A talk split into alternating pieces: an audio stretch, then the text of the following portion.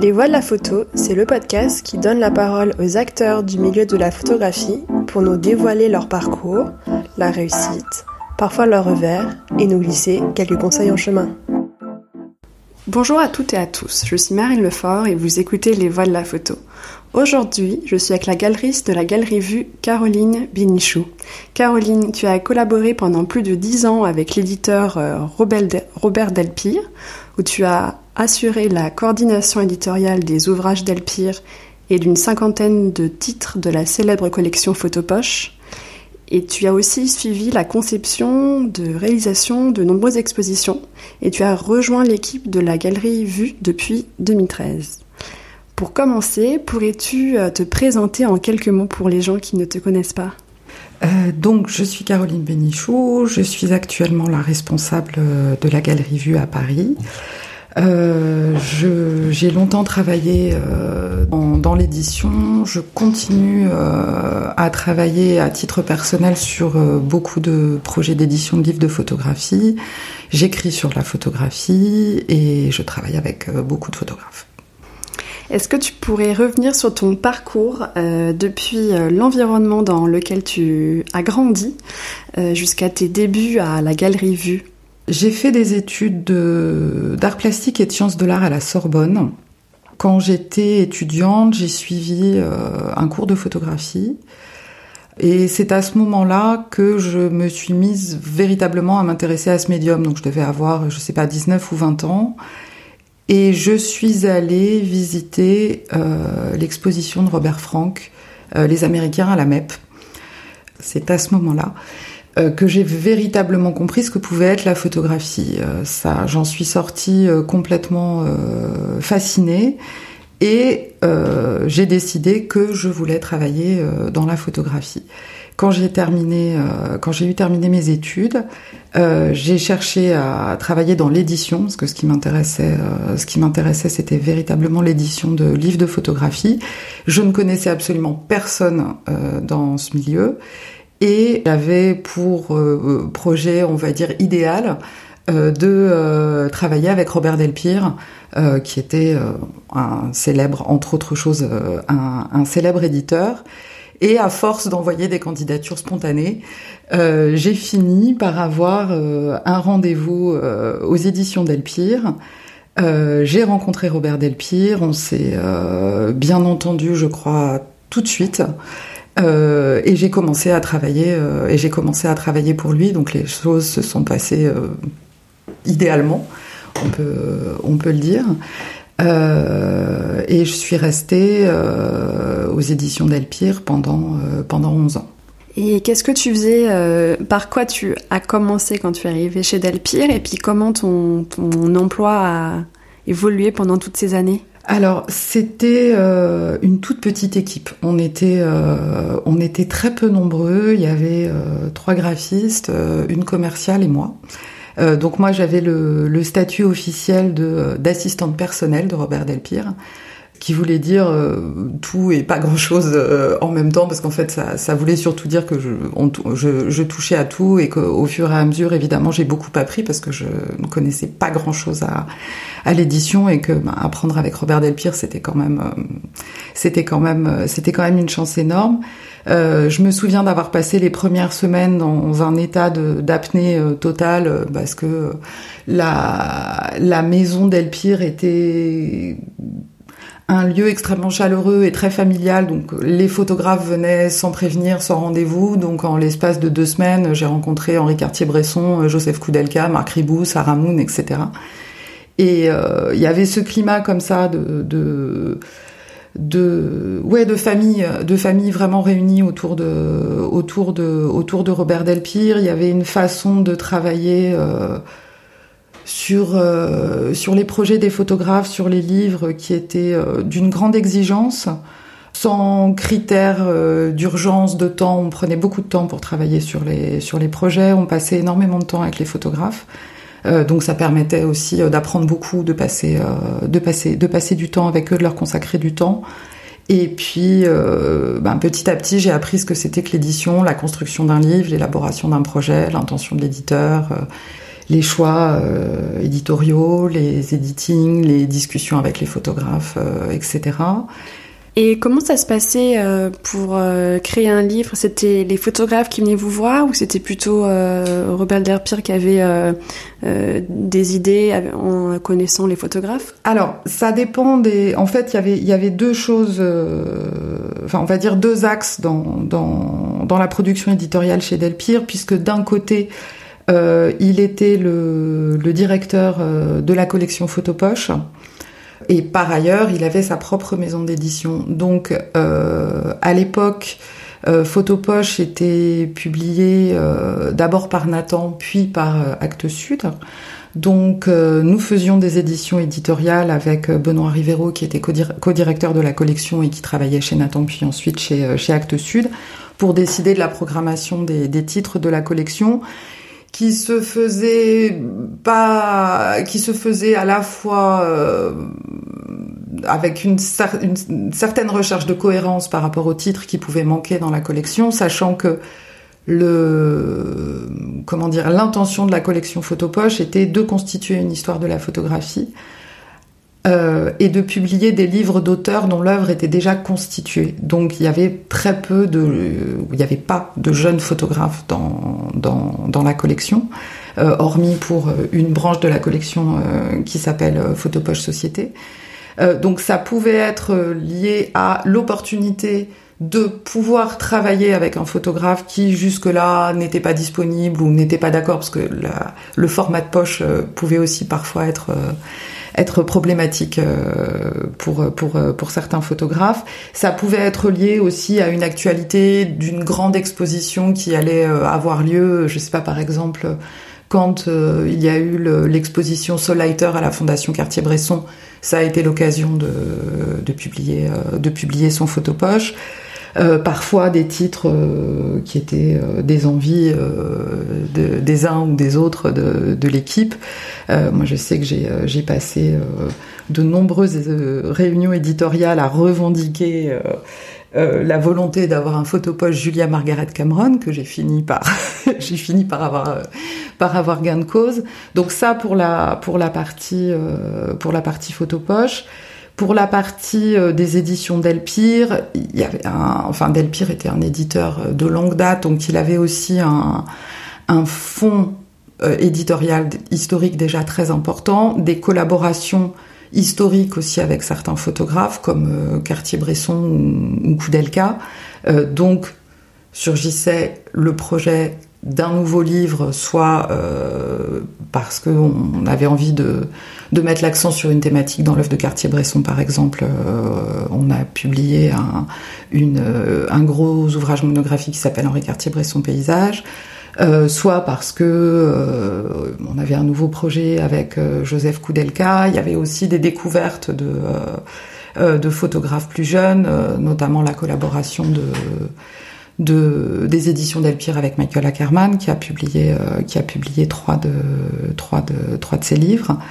Euh, donc c'était pas, alors il n'y avait aucune préoccupation commerciale de la part de, de la part de Robert Delpire, ce qui fait que c'était aussi un luxe pour euh, pour l'équipe de pouvoir euh, de pouvoir travailler sans se préoccuper de savoir si euh, si un livre allait véritablement se vendre ou pas. il ne publier que les choses dont il avait, que les, que les œuvres dont il avait l'intime conviction qu'elles étaient, qu'elles étaient excellentes et euh, uniquement des projets qui lui, qui lui tenaient à cœur. Et j'ai souvenir d'avoir, euh, euh, au sortir de réunions éditoriales, été le voir dans son bureau en lui disant Mais Bob, tu crois vraiment ce, ce, livre? Le projet est génial, mais on, ça va être très difficile à, ça va être très difficile à vendre. Il me disait Mais ça n'a aucune, ça n'a aucune importance. Donc euh, c'était un c'était un grand confort de pouvoir euh, de pouvoir travailler dans ces conditions.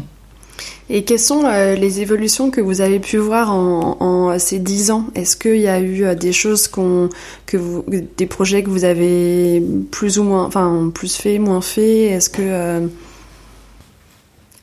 Non, je, les, évolutions, je crois que les évolutions euh, que j'ai pu constater pendant cette période et qui se sont très largement renforcées par la suite ont été plus liées aux, difficultés qu'a connues l'édition de livres de photographie. on va dire à la, à la fin des années 2010. Je pense que c'était très certainement lié en partie au développement d'Internet, puisque les photographies, les fonds photographiques des musées, etc., étaient plus facilement accessibles via Internet, donc il y avait peut-être aussi moins de demandes pour le livre que beaucoup de, de, maisons d'édition de format intermédiaire euh, ont fermé. Euh, laissant la place euh, à de très grosses maisons d'édition avec, des, avec, des, avec des grosses structures ou de plus en plus aujourd'hui à des toute petite maison d'édition. Aujourd'hui, il y a beaucoup de, il y a beaucoup de choses très intéressantes qui se passent dans l'édition photographique, mais ce sont souvent des éditeurs euh, qui travaillent seuls euh, avec des, avec des toutes petites structures. Et c'est, c'est ça qui s'est vraiment, euh, qui s'est vraiment déclenché pendant cette période, c'est de voir qu'il y a eu une évolution de, de des maisons d'édition de, de livres de photographie. Et est-ce que tu vois d'autres euh, d'autres raisons pour lesquelles les, les la, la, baisse des livres, euh, du coup, l'explication ce serait euh, le fait qu'on ait eu une accessibilité au niveau des au niveau des images? C'est pas forcément la baisse des c'est pas forcément la baisse des livres parce que paradoxalement, dans le même temps, euh, le public de la photographie s'est agrandi. Euh, il y a de plus en plus d'amateurs de photographie, de plus en plus d'événements, d'expositions, de festivals, etc. autour de la photographie. C'est aussi le mode de, travail, c'est-à-dire que les après le, comment dire le, fonctionnement économique de, l'édition photographique est très difficile. Ça coûte extrêmement cher de, de faire des livres de photographie. Euh, la diffusion est aussi un problème pour, euh, pour, euh, pour beaucoup d'éditeurs en termes de rentabilité. Et les éditeurs ont continué à travailler, euh, je pense que pour certains c'est ça qui a créé des difficultés, en, en tirant les livres à beaucoup d'exemplaires. Euh, ce que font de moins en moins les éditeurs aujourd'hui. Aujourd'hui les livres ils sont tirés à 1000, 1500 exemplaires. Pour beaucoup de petits éditeurs, ils sont même tirés à moins. À l'époque, on tirait à 3 4000 exemplaires. Euh, ce qui fait que par rapport à la au public de la photographie, c'est une offre qui est déjà très très euh, qui est déjà très très importante. Donc il y a eu il y a une espèce de basculement dans euh, dans les dans les modes de et de production et de et de diffusion de de l'édition photographique. Pourquoi avoir euh, quitté Delpire et, et, du coup pourquoi avoir fait ce choix de, d'être allé vers Vue? Alors, je n'ai pas quitté Delpire. Robert Delpire, quand j'ai commencé à travailler pour Robert Delpire, il avait 75 ans. J'en avais 25. Euh, donc au bout d'un certain temps, il a mis un frein à ses, à ses activités, ce qui était, ce qui était, ce qui était normal parce qu'il travaillait, euh, il travaillait beaucoup. Euh, et euh, donc il a, il a souhaité faire reprendre sa, sa maison d'édition, euh, ce qui fait que euh, la maison d'édition a été reprise, mais pas, pas l'équipe en fait. Donc ce qui se passe de, de, très, de façon, de façon, de façon très courante. Et à ce moment-là, euh, on était justement en pleine crise de, en pleine crise de, de l'édition photographique. Euh, j'ai compris assez rapidement que ce serait très difficile pour moi de retrouver un poste dans l'édition. Et puis, par ailleurs, après avoir travaillé euh, avec Robert Delpire, c'était un peu difficile pour moi d'envisager de travailler avec un autre, euh, d'envisager de travailler avec un autre, euh, avec un autre éditeur. Et euh, j'avais beaucoup travaillé avec des photographes de vue. Euh, quand quand, quand j'étais aux éditions Delpire, j'avais travaillé avec euh, Michael Ackerman, euh, Michel Van Den euh, Anders Petersen, etc. Et de façon assez naturelle, à ce moment-là, un, un, des galeristes de la Galerie Vue est parti.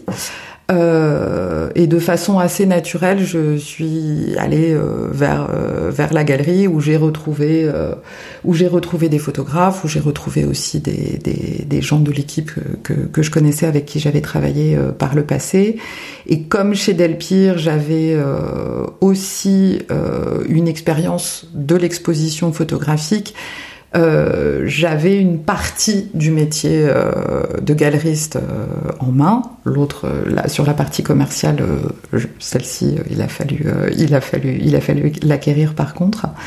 mais finalement, ça reste, enfin le, le, le cœur du métier reste toujours le même. C'est avant tout travailler avec des, photographes, les accompagner euh, dans leurs projets, euh, que ce soit à la fois au moment de la de la conception, au moment de la réalisation des projets, puis ensuite au moment de la restitution. C'est véritablement le, le, le cœur du travail. Et je pense que à partir du moment où on travaille avec des photographes qu'on accompagne, qu'on a envie de qu'on a envie de, défendre, de promouvoir, de montrer, on est tout à fait en mesure de les présenter à des collectionneurs, à des institutions, etc. Et que les, choses viennent euh, viennent un peu d'elles-mêmes. Est-ce que tu pourrais euh, revenir sur, euh, sur Vue, sur la galerie Vue, et puis expliquer pareil pour les personnes qui ne, connaissent pas euh, euh, l'historique en quelques dates de euh, l'histoire de, de Vue alors, en fait, la galerie Vue a été créée en 97. Euh, elle a été créée au moment de la première édition de Paris Photo. Euh, donc à l'époque, évidemment, je n'y travaillais pas. Euh, L'agence Vue existait déjà. Elle avait été euh, au départ euh, auprès de Libération, puis euh, reprise par par Xavier Soul, qui est le, le PDG de, du groupe Abvent. L'agence était dirigée à l'époque par Christian Cojol. Et euh, donc le projet est né d'avoir une, de créer une galerie de photographie. Donc Christian Cojol, euh, donc à l'initiative de Xavier Soul et Christian Cojol, que, donc Christian Cojol a créé la galerie avec Gilou Le Gruyec. Et euh, la galerie a représenté. Alors c'était, c'est, c'est, il y a toujours un petit peu une confusion entre l'agence et la galerie.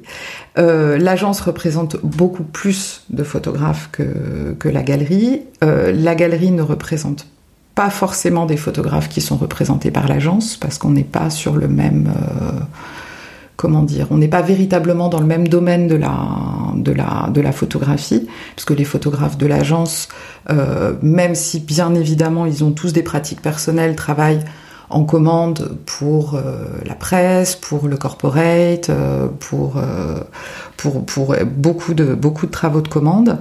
Euh, pour de la photographie documentaire, etc.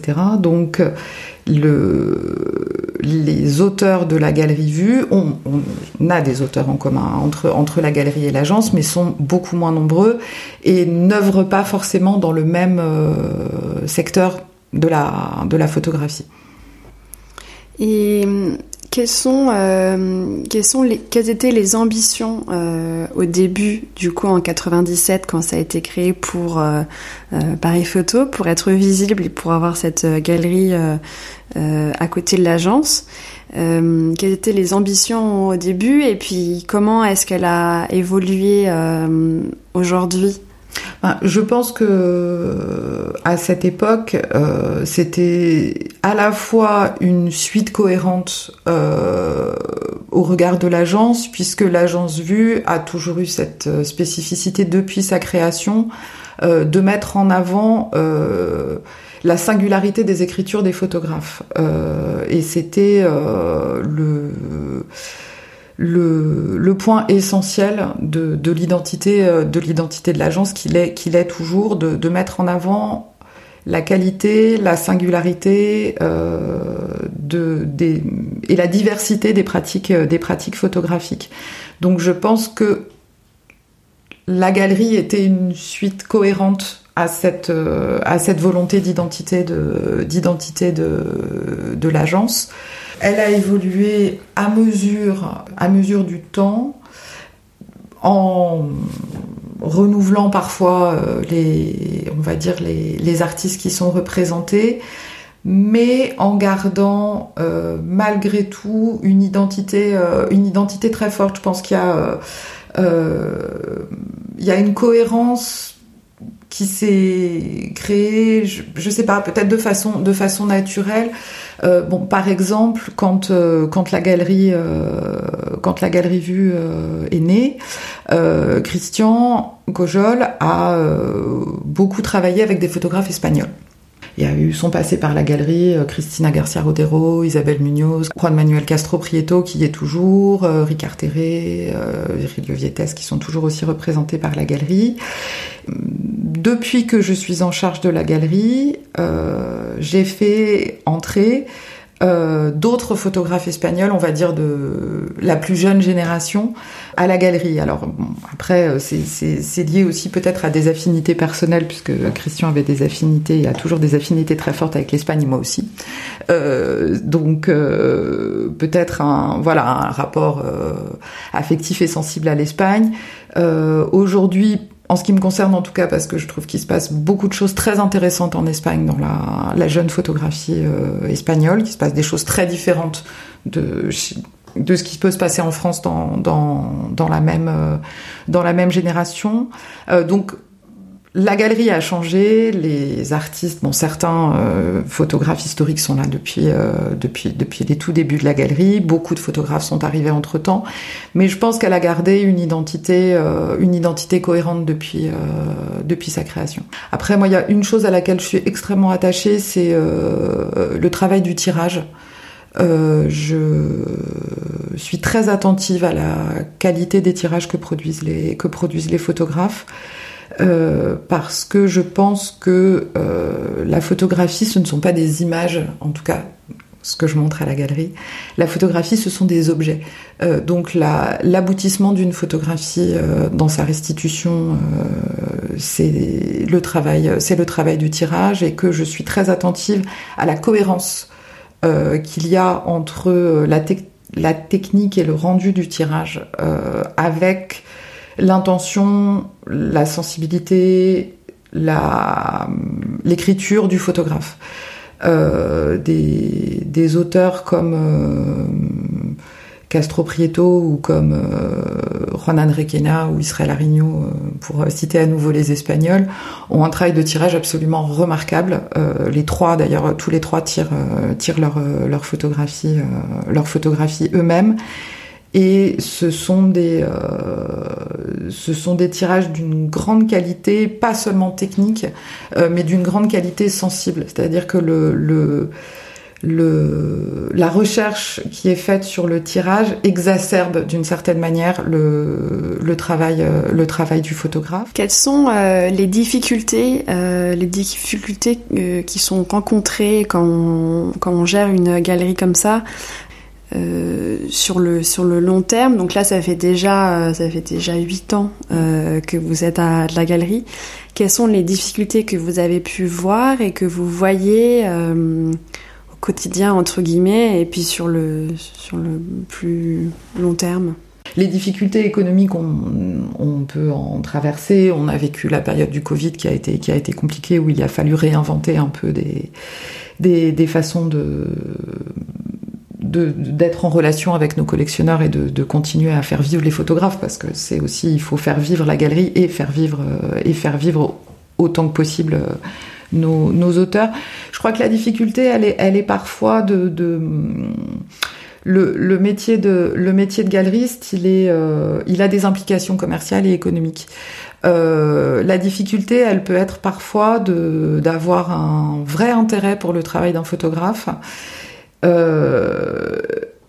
de devoir, euh, en tout cas pour, pour, pour un moment, renoncer à l'idée de le faire euh, rejoindre la galerie parce qu'on sait que c'est une photographie qu'on ne vendra pas euh, et que euh, donc bien évidemment c'est problématique pour la galerie, mais c'est aussi très dommageable pour le photographe. C'est-à-dire qu'un photographe à partir du moment où il rentre dans une galerie, euh, bon, on n'est pas on n'est pas non plus une épicerie. Il s'attend pas uniquement à avoir euh, des ventes, il s'attend aussi à un accompagnement dans son travail, un suivi, etc. Mais cette partie-là est importante. Présenter une exposition, c'est aussi des, des, engagements financiers de la part du photographe et de la part de la galerie qui sont importants. Et quand on sait que le travail du photographe n'est pas forcément commercial ou en tout cas n'arrive pas que c'est pas forcément le bon moment pour le présenter parce qu'on sait que dans la photographie il y a des périodes où euh, certaines choses vont être plus appréciées des collectionneurs ou plus médiatisées etc euh, ça parfois c'est difficile.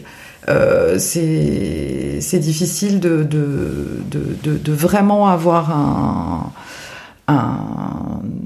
une espèce de révélation sur le travail d'un auteur qu'on trouve excellent et en même temps de se dire que euh, ce serait euh, presque ce serait presque malhonnête de lui dire qu'on va travailler avec lui parce qu'on sait que pour le moment euh, on, on, va avoir beaucoup de mal à on va avoir beaucoup de mal à, à défendre euh, à défendre son travail parce que le contexte le l'air du temps le ce qui est mis en avant dans cette période etc ne va pas euh, forcément dans ce sens-là.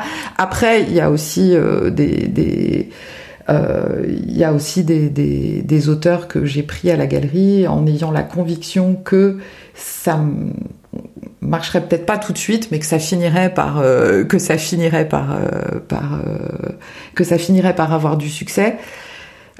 Jusqu'ici, ça s'est ça s'est ça s'est vérifié, mais quand quand quand je l'ai fait, je crois que j'ai essayé d'être honnête avec les photographes en leur disant qu'il faudrait peut-être que ça demanderait peut-être un peu de patience, le temps de d'imposer d'imposer leur travail. Est-ce que tu as vu euh, des évolutions dans le milieu de la photo euh, durant ces dernières années? Et, est-ce que euh, tu as aussi une idée de quelques tendances pour les prochaines? Voilà, une question sur le passé et sur le futur. ce ce que j'ai vu ces dernières années, c'est avec plaisir euh, un retour, parce qu'il y, y, a eu une période où je trouvais que c'était vraiment problématique, on voyait des très mauvais tirages, euh, notamment dans les salons, et il y a, y a, un retour euh, d'affection, on peut dire, sur, euh, sur, le, sur la qualité des tirages, euh, où on voit de, de, de, moins en moins de mauvais tirages dans les, dans, les, dans les expositions, dans les salons, dans les galeries, etc. Euh, et ça, je, je, je crois que c'est un point très important. Je pense que l'arrivée du l'arrivée du numérique en photographie à un moment donné a fait que tout le monde s'est un peu perdu, et puis euh, que maintenant il y a un retour. Euh, il y a un retour qualitatif, ça veut pas dire. Enfin, on peut avoir des tirages numériques d'extrêmement bonne qualité. Euh, la période qui a été un peu catastrophique, c'était la période où on essayait de faire euh, l'équivalent de l'argentique avec du avec du numérique, et auquel cas les tirages étaient, étaient assez rarement étaient, étaient assez rarement bons.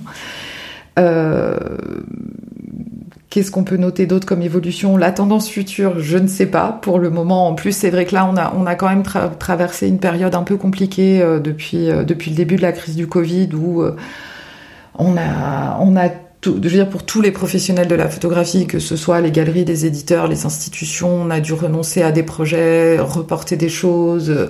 Euh, les, éditeurs ont dû reporter énormément leurs leur publications. On a des, des, projets qui ont été annulés, euh, des expositions qui ont été accrochées, visitées par personne. Donc pour le moment, c'est un petit peu difficile. C'est en train de, les choses sont en train de repartir. La Paris Photo a eu lieu. Les grands lieux, euh, les grandes institutions photo euh, réouvrent. J'espère que euh, on pourra avoir des, festivals aussi l'été prochain qui pourront se passer dans les dans les meilleures conditions. Donc pour le moment, c'est un peu difficile d'avoir une visibilité parce qu'il y a eu une période de il y a une grande période de stand-by là depuis depuis euh, depuis deux ans, euh, donc euh, je serais bien bien ennuyée de, de déterminer précisément ce qui va se passer dans les dans les années à venir. Et pendant cette période compliquée, est-ce qu'il y a des choses que que la galerie et toi que vous avez vous avez dû vous adapter à certaines choses? Est-ce qu'il y a des des, enfin, ouais, des choses que vous avez fait pendant cette période-là euh, auxquelles vous n'aviez pas pensé, vous avez dû vous, vous adapter, j'imagine que oui, mais est-ce qu'il y a des on, on a forcément dû s'adapter puisqu'on n'a pas pu présenter d'exposition pendant un certain temps, puisque aussi euh, on n'a pas pu organiser d'événements. C'est pas seulement les expositions, mais c'est aussi pouvoir organiser euh, une réunion avec un photographe et plusieurs collectionneurs. De pouvoir, euh, je sais pas, faire le lancement d'un livre à la galerie avec euh, une conférence avec le photographe et l'éditeur, etc. Donc c'est des choses qu'on n'a pas pu faire. Euh, on a inventé. Euh, on a inventé des choses, on a fait, on a fait notamment des, des, des visites d'ateliers par Zoom donc on a demandé à nos photographes de recevoir via Zoom des collectionneurs, dans, de leur faire visiter, pour leur faire visiter leur, leur, lieu de travail, leur montrer des tirages, les projets en cours, les maquettes de livres, etc. ce qui a été assez sympathique, ce qui était ce qui était très intéressant, je pense aussi pour les collectionneurs parce que ça permettait aussi d'être en plus petit comité, de pouvoir poser des questions, d'avoir du d'avoir du vrai temps. Euh, maintenant, on, a, on va aussi arrêter de le faire parce que je pense que tout le monde en a assez de, de faire des, de faire des rendez-vous euh, par, euh, par webcam interposée. Euh, il a fallu, ouais, il a fallu travailler autrement, essayer d'accompagner les photographes aussi parce que la période a été très difficile pour euh, pour eux, parce que au-delà du fait que euh, les expositions étaient annulées, ceux qui donnent des cours dans des écoles ou qui font des workshops, tout a été annulé pendant cette période, donc ils sont quand même aussi traversés une période difficile financièrement, une période difficile aussi en termes d'activité, parce que faire des photographies quand on est à moitié confiné, quand on a des des couvre-feux, etc. C'est pas simple. Donc on a essayé de, euh, on a essayé de, travailler avec eux ben, sur des projets plus sur le long terme. Euh, ça a permis de concrétiser euh, notamment des projets, des projets d'édition. Parce que là, c'était, on avait, on avait du temps devant nous pour pouvoir, pour pouvoir travailler sur, pour pouvoir travailler sur des, des sur des livres. Donc notamment euh, j'ai travaillé avec euh, Martine Beaugraine et euh, David Fourré des éditions La Main Donne sur le livre de, de, Martine qui vient de sortir qui s'intitule Passenger aux, aux éditions aux éditions La Main Donne on a travaillé, essayé de travailler sur des projets un peu sur le long terme, parce qu'au début, on, s'est dit, bon, on va travailler sur des projets pour dans trois mois, et puis on s'est rendu compte que dans trois mois, ça marchait pas non plus. Donc on a, voilà, on a essayé de passer du temps à, pour être le plus constructif euh, possible euh, pendant, pendant cette période euh, compliquée. Et est-ce que tu aurais des conseils pour des photographes qui souhaitent se lancer en 2021-2022 Alors, euh, Avec ta casquette d'éditrice et de galeriste. J'avais pensé à cette question. Euh, alors je sais pas, il y a, y, a, y, a, y a, beaucoup de choses. Je, je crois qu'il faut être conscient que la photographie, être photographe c'est difficile. C'est éprouvant, souvent. Et je crois que je vois beaucoup de photographes qui euh, qui pêche par impatience. Euh, et je crois que la, la, la, photographie demande énormément de temps. Euh, que il faut être euh, c'est le travail enfin je crois que la photographie c'est le travail euh, c'est le travail d'une c'est le travail d'une vie euh, que faire une vouloir à, tout prix faire un livre pour faire un livre ou faire une exposition pour faire une exposition ce, sont des, ce sont des mauvais choix.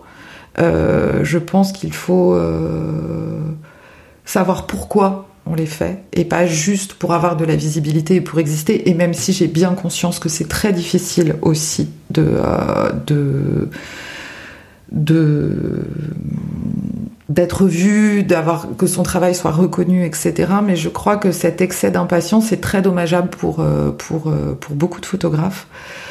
Euh, je pense que les, auteurs qui prennent le temps, euh, qui ne se pressent pas, qui et je crois surtout oui c'est ça. Je crois que la, question essentielle c'est de savoir pourquoi. En fait, faire un livre, mais pourquoi? Il faut, il faut faut que ce soit pas juste pour faire un livre, hein. sinon c'est juste mettre des, c'est faire des catalogues d'images et ça n'a pas d'intérêt. Euh, donc pourquoi faire un livre? Pour qui? Comment? À quel moment? Qu'est-ce qu'il justifie? Qu'est-ce qu'on a à dire? Qu'est-ce qu'on a envie de dire? Pourquoi ce serait nécessaire? Euh, Et je, je, pense que toutes ces questions-là, elles sont, euh, elles sont essentielles. Et que aujourd'hui, par euh, parce que c'est difficile aussi d'être d'être un jeune photographe, c'est très difficile économiquement de, de, de gagner sa vie euh, correctement avec la photographie. Euh, c'est difficile d'attendre euh, peut-être une certaine forme de reconnaissance, et peut-être que c'est peut-être pas ce qu'il faut attendre en premier, la reconnaissance. Euh, je crois on est d'abord euh, photographe pour soi et puis ensuite pour livrer son travail, euh, son travail aux autres, et qu'il faut être très prudent. J'ai pu observer beaucoup de jeunes photographes qui ont eu des succès fulgurants, tellement fulgurants qu'ils ont disparu aussi vite, aussi vite qu'ils sont apparus. je pense que c'est pour certains d'entre eux c'est un énorme c'est un énorme c'est un énorme gâchis et qu'il faut Ouais, il faut, il faut, il faut beaucoup de patience. Après, euh, mais je sais pas si on a le temps. Euh, j'ai ressorti cette lettre que je trouve très belle de euh, Sergio Larin à son neveu qui voulait être photographe. Je sais pas si vous la connaissez. Si on a trois minutes, si on a trois minutes, on a trois minutes. Parce que je, je, la trouve très belle et je crois qu'il il, il, dira, il dit les choses, il dit les choses essentielles. Donc c'est une lettre de Sergio Larin qu'il a écrit à son neveu en 1982. Mercredi. La première chose, c'est d'avoir un appareil que l'on aime, celui qui te plaît le plus, parce qu'il faut être content du boîtier, de ce qu'on a entre les mains. L'instrument est primordial pour celui qui réalise un projet, et il faut que ce soit le minimum, l'indispensable, et rien de plus. Deuxièmement, avoir un agrandisseur à son goût, le plus beau et le plus simple possible. En 35 mm, le plus petit que fabrique Leitz est le meilleur, il durera toute ta vie. Le jeu, c'est de partir à l'aventure, comme en bateau, mettre les voiles, aller à Valparaiso ou à Chiloé, dans les rues toute la journée, errer et errer, et, pardon, errer et encore errer dans les endroits que l'on ne connaît pas, et s'asseoir sous un arbre quand on est fatigué, s'acheter une banane ou un peu de pain, et comme ça, prendre un train, aller dans un lieu qui t'attire, regarder, dessiner aussi, et regarder encore. S'extirper du monde connu, entrer dans ce que tu n'as jamais vu, se laisser aller, à son gré, beaucoup marcher d'un endroit à un autre, vers là où ça te dit. Petit à petit, tu vas trouver des choses et des images vont s'offrir à toi, comme des apparitions. Tu les prends. Après que tu sois rentré chez toi, tu développes, tu fais des tirages et tu regardes ce que tu as pêché. Tu les scotches au mur, tu les tires en format carte postale et tu les regardes. Après, tu joues avec tes doigts en forme de L. Tu commences à chercher des coupes, à recadrer, et tu apprends la composition, la géométrie. Tu cadres avec les L, tu agrandis ce que tu as cadré, et tu les mets au mur. Ainsi, tu regardes, tu tâtonnes. Quand tu es sûr qu'une photo est mauvaise, tu la jettes sur le champ. la meilleure, tu la, montres un peu, montes un peu plus haut sur le mur, pour au final ne garder que les meilleures, rien de plus. Garder ce qui est médiocre t'enlise dans la médiocrité. Au sommet, juste ce que tu gardes, le reste se jette parce qu'on garde dans son psyché, dans sa psyché, tout ce que l'on retient. Ensuite, fais du sport, occupe-toi d'autres choses, et ne te fais plus de soucis pour tes photos. Commence à regarder le travail d'autres photographes, et à rechercher ce qui est bon dans tout ce que tu trouves, livres, magazines, etc., et récupère le meilleur. Si tu peux, tu découpes, et tu affiches sur le mur à côté de ton travail. Si tu ne peux pas découper, tu ouvres les livres ou les magazines sur ce que tu aimes, et tu les laisses exposer à la vue. Puis, tu les laisses comme ça pendant des semaines, des mois, jusqu'à ce que tu comprennes. On a besoin de temps pour voir, mais petit à petit, tu découvres le secret et tu remarques ce qui est bon et la profondeur de toute chose. Continue à vivre tranquillement, dessine un peu, va te promener et ne force jamais une sortie photo, parce que sinon la poésie se perd, la vie tombe malade. C'est comme vouloir forcer l'amour ou l'amitié, c'est impossible. Quand l'envie de prendre des photos revient, tu peux repartir en voyage, en errance, à Puerto Aguirre, tu peux descendre le fleuve Baker à cheval, jusqu'au Congère depuis Essen. Valparaiso est toujours, la meilleure. C'est se perdre dans la magie, se perdre durant des jours dans les collines et les rues, dormir quelque part, la nuit, avec ton sac de couchage, être investi dans la réalité, comme si tu nageais sous l'eau, sans rien laisser te distraire, du moins rien de conventionnel. Laisse tes souliers te porter lentement, comme si tu étais ivre du plaisir de regarder, en chantonnant, et ce qui commence à apparaître, tu le photographies avec déjà plus d'attention, car tu as un peu appris sur la composition et le cadrage, et tu le fais avec l'appareil, et ainsi de suite. Le panier se remplit de poissons, et tu rentres à la maison. Tu apprends sur la mise au point, le diaphragme, le premier plan, la saturation, la vitesse, etc. Tu apprends à jouer avec l'appareil et c'est possible, et tu accumules de la poésie, la tienne et celle des autres. Prends tout ce qui est bon, de ce que tu rencontres et des autres, Fais-toi une collection de choses optimales, un petit musée dans un dossier. Suis ce qui est à ton goût et rien de plus. Ne crois rien d'autre que ton goût. Tu es la vie Et la vie est celle qu'on choisit. Ce que tu n'aimes pas, ne le regarde pas, ça ne sert à rien. Tu es le seul critère, mais regarde un peu de tout ce que font les autres. Tu apprends, et quand tu as une photo vraiment bonne, tu l'agrandis. Et tu fais une petite exposition ou un petit livre que tu envoies à l'impression. Et avec ça, tu commences à établir les bases. En les montrant, tu te rends compte de ce qu'elles sont, selon si tu les vois face aux autres, comme tu le sens. Faire une exposition, c'est donner quelque chose, comme donner à manger. C'est bien pour les autres qu'on leur montre quelque chose fait avec labeur et plaisir. Ce n'est pas pour faire le malin, cela fait du bien, c'est sain pour tout le monde, et à toi, ça te fait du bien car c'est une sorte d'examen. Bon, avec tout ça, tu as toi de quoi commencer. Beaucoup d'errance, c'est souvent être assis sous un arbre, dans n'importe quel endroit. C'est un voyage seul dans l'univers. On recommence à regarder. Le monde conventionnel est comme un paravent, et il faut en sortir pendant la période de la photographie. Super. Je n'aurais pas dit mieux. non bah super, c'est vrai que c'était non je l'avais je l'avais jamais entendu donc euh... et puis il était très bien lu. Et ben merci beaucoup Caroline, merci, Merci. pour cet échange. Au revoir. Au revoir. Merci d'avoir écouté Les Voix de la photo. Pour faire connaître le podcast à plus de monde, je vous invite à laisser votre avis et 5 étoiles sur Apple Podcast. Si vous voulez en savoir plus, suivez-moi sur les réseaux sociaux, sur Instagram, LinkedIn et Facebook. Vous me trouverez sous le nom de Les Voix de la photo. Aussi, si vous souhaitez suivre mes futurs projets, je vous invite à m'indiquer votre email en cliquant sur le lien que vous trouverez dans la description de cet épisode. Pour finir, n'hésitez pas à me contacter sur les réseaux sociaux me faire part de vos remarques et m'indiquer les personnes que vous aimeriez entendre. À très vite!